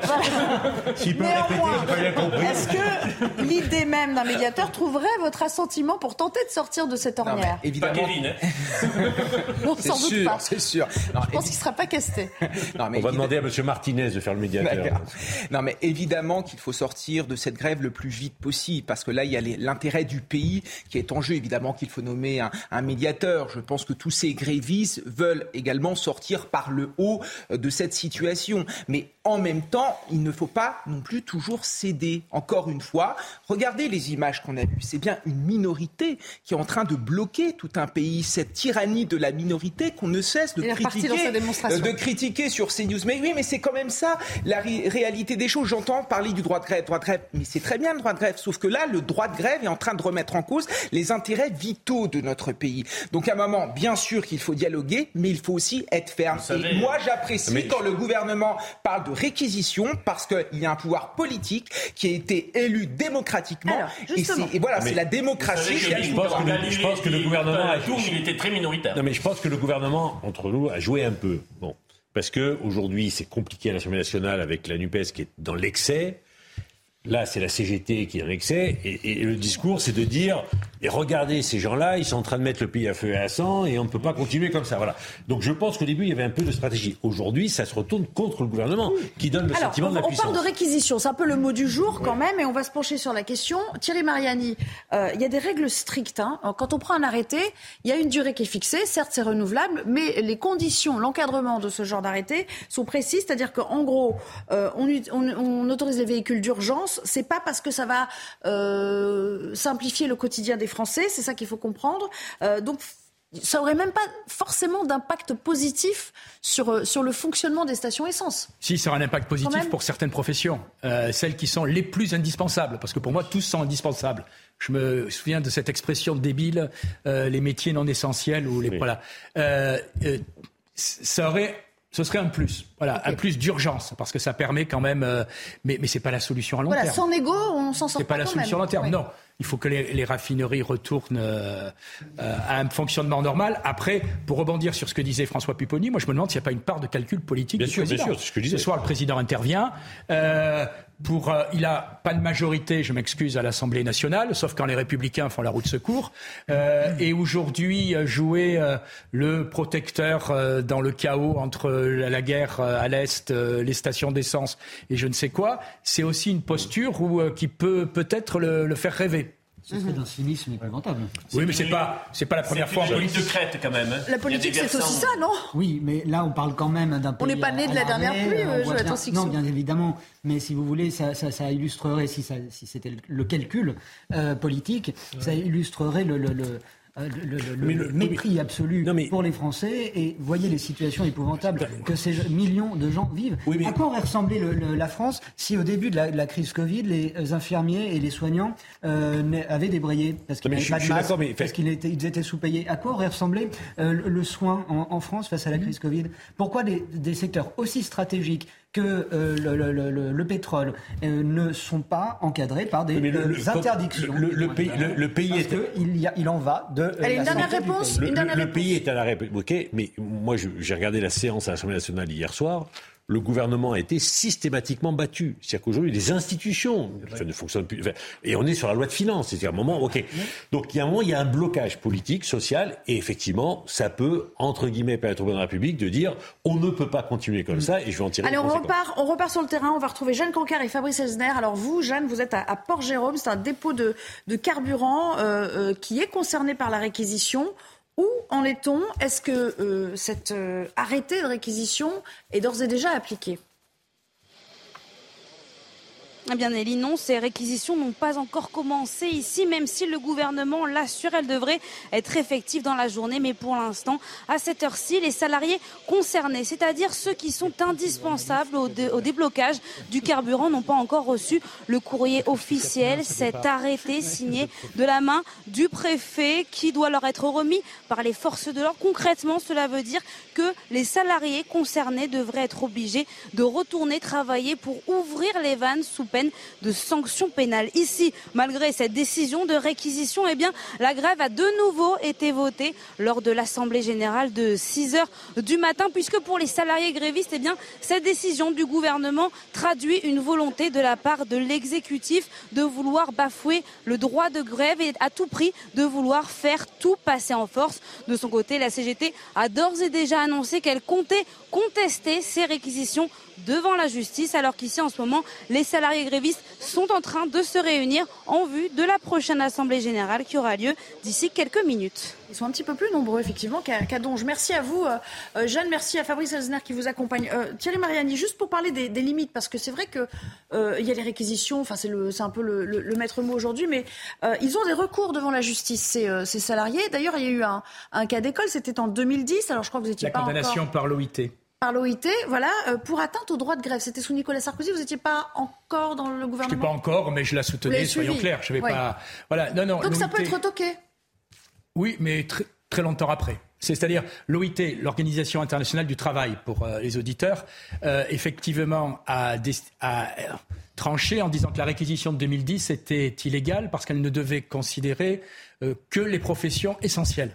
Voilà essentiel au sens euh, les infirmières, les médecins, ce qu'on disait, etc. Voilà. Sauf que la décision intervient des mois après et qu'entre-temps, tout est rentré en ordre. Donc euh, voilà. Sauf que la réquisition est une décision administrative. Donc il y a un recours possible contre les décisions administratives avec un référé possible. Donc c'est ce que vont faire les syndicats. Les, c'est en urgence le référé. C'est de dire oh non, c'est illégal parce que en fait la réquisition il faut la motiver. Donc on va regarder si c'est bien motivé, si c'est bien donné à la bonne personne, enfin les problèmes de, de, procédure. Et donc effectivement les syndicats vont jouer là-dessus. Donc ça va prendre quelques jours les recours. Hein. Le recours en référé, ça peut aller vite, mais c'est quand même, ça prend un peu de temps. Et donc c'est là-dessus que les syndicats vont jouer en disant tout ça est illégal pour continuer le bras de fer. Donc on n'est pas encore sorti. On n'est pas du tout sorti euh, de ah, la ben, crise, si on vous comprend bien. Olivier. C'est là où le gouvernement a un problème de communication et d'efficacité. Il y a une semaine, le porte-parole nous disait la situation est sous contrôle, vous n'avez rien à craindre. Là, il dit donc réquisition, pénurie. Et ils annoncent une euh, réquisition euh, presque prophétique qui réglerait la situation dans les 48 heures. Donc il, ferait mieux d'être au plus près de la réalité. Et il ferait mieux d'avoir une gestion beaucoup plus politique de ce moment-là en prenant des, initiatives fortes. Euh, en plus, euh, si je peux permettre, la réquisition n'est que pour Exxon. Oui, bien sûr. Donc c'est-à-dire que Total, il faut, il faut gérer le problème Total aussi. Il faut faire les deux en même temps. Mais Emmanuel Macron avait dit au début du premier quinquennat soyez fiers d'être les amateurs. Je ne sais pas si là, cet amateurisme en la matière euh, est véritablement une fierté. En tout cas, c'est pas une efficacité. Il avait dit ça aux députés. Jonathan Sixou, je, vois, ouais, je vous vois quand même euh, presque sourire à ce que vous dites, bah, Olivier. Oui, on peut, on, peut, on peut en sourire, sinon euh, on en pleure réellement. Parce que c'est... c'est au-delà de l'amateurisme aujourd'hui, parce qu'on arrive quand même euh, un deuxième quinquennat avec une Macronie qui est plutôt Pouvait-on le croire rodé? Et en fait, pas du tout. On voit qu'on on, est euh, comme, euh, comme au premier jour. Un gouvernement qui est à côté de la plaque dans, dans sa communication, dans son écoute. Ça fait 23 jours que ce conflit a, a commencé. Et encore une fois, j'insiste, pas dans n'importe quelle boîte de France. C'est une entreprise stratégique et on ne peut pas prendre ça à la légère. Et je suis très surpris de la part d'Elisabeth Borne. J'avais aucun a priori négatif quand elle est arrivée. Je me suis dit, une ancienne préfète va pouvoir prendre conscience des choses, de certaines. Est-ce que selon vous, il peut y avoir un agenda politique chez, chez Emmanuel Macron Ah. aussi? On entend des choses à ce sujet. euh, euh, qui, qui, il y a des bruits qui, qui parlent. Vous pouvez y aller, hein, vous n'êtes vous êtes pas euh, porte-parole de Renaissance, hein, ça se Non, mais saurait. c'est pas- pas, non, mais c'est- non, mais c'est des bruits. Aujourd'hui, euh, Emmanuel Macron n'est pas capable, avec la majorité nationale, de faire passer ses réformes. Ouais. Il va devoir faire Avec passer LR, le, oui. le- le- il va devoir faire passer le, le budget avec le 49.3 et on voit très bien. Alors, sauf quand LR vote, on l'a vu pour le, Le PLFSS. Le, PLFSS fera aussi du 49.3. Enfin, il y aura, il y aura, il y aura 5 49.3 dans les deux mois. J'ai jamais vu. euh, pas en termes- possible, c'est pas possible. Si, C'est sur, pas le- sur les, budgets- sur les, le textes financiers, oui. le- Ah oui, d'accord, Les textes financiers, oui. bon. raison. Donc, le- la difficulté pour lui, c'est à partir de janvier. C'est-à-dire que les- puisqu'il va passer en force, on a vu hier le Rassemblement national quitter l'hémicycle. Il y a les Républicains qui ne voteront pas. les lois de- Bon, bref. Et puis en janvier, il n'y a plus de bouclier tarifaire pour les. Il n'y a plus de bouclier tarifaire, sauf à en remettre. Donc, on voit bien que la seule stratégie pour le président de la République, c'est de dire tout ça ne fonctionne pas. Et donc, je, suis- je reviens devant les urnes. Parce que sinon, de toute façon, le- économiquement et socialement et politiquement, ça va se bloquer. Et les Moi, Français votent pour qui à ce moment-là? Bah, après, c'est après, c'est La dé- dissolution, on sait que c'est une arme à double tranchant. Oui, mais, mais Et- sincèrement, je ne vois pas qui Y est compris pour celui qui la Moi, convoque. je suis convaincu. Où, où- où il dira, où il dira, je ne peux plus rien faire, donc j'attends la fin de mon mandat, donc quinquennat. Je pense pas que ça soit sa personnalité. Où il prend le pari d'une dissolution en discréditant François la NUPES et la CGT. il peut souffler sur les braises des crises en disant international, euh, énergétique, climatique, politique, parlementaire, économique, pour apparaître le recours et ne pas avoir un second quinquennat à blanc, en fait. Ne plus être le président réformateur qu'il veut re- revenir. Il rêve de, quand même de cette, cette marque dans l'histoire. Mais Ouais. c'est un. C'est Compliqué. C'est compliqué et c'est potentiellement très dangereux. Au fond, vous attendez votre heure au RN Écoutez, moi j'ai vécu euh, une dissolution en 1997, puisque j'avais été élu en 1993. Je me souviens de... Chirac-Jospin. oui. Voilà, je me souviens d'Alain Juppé nous réunissant en disant vous êtes 450, vous reviendrez quasiment les mêmes.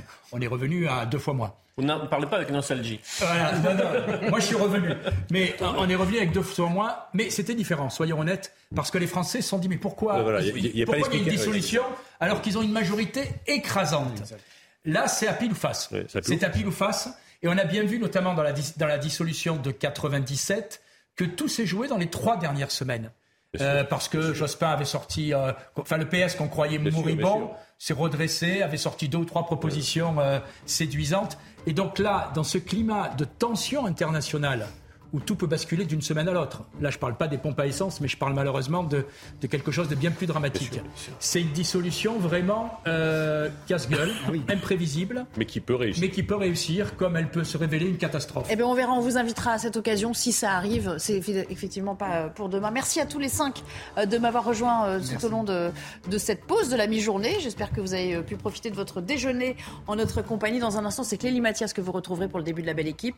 Et quant à moi, eh bien, je vous retrouve euh, ici demain, euh, même heure, même place, à midi. Excellente journée sur l'antenne de CNews.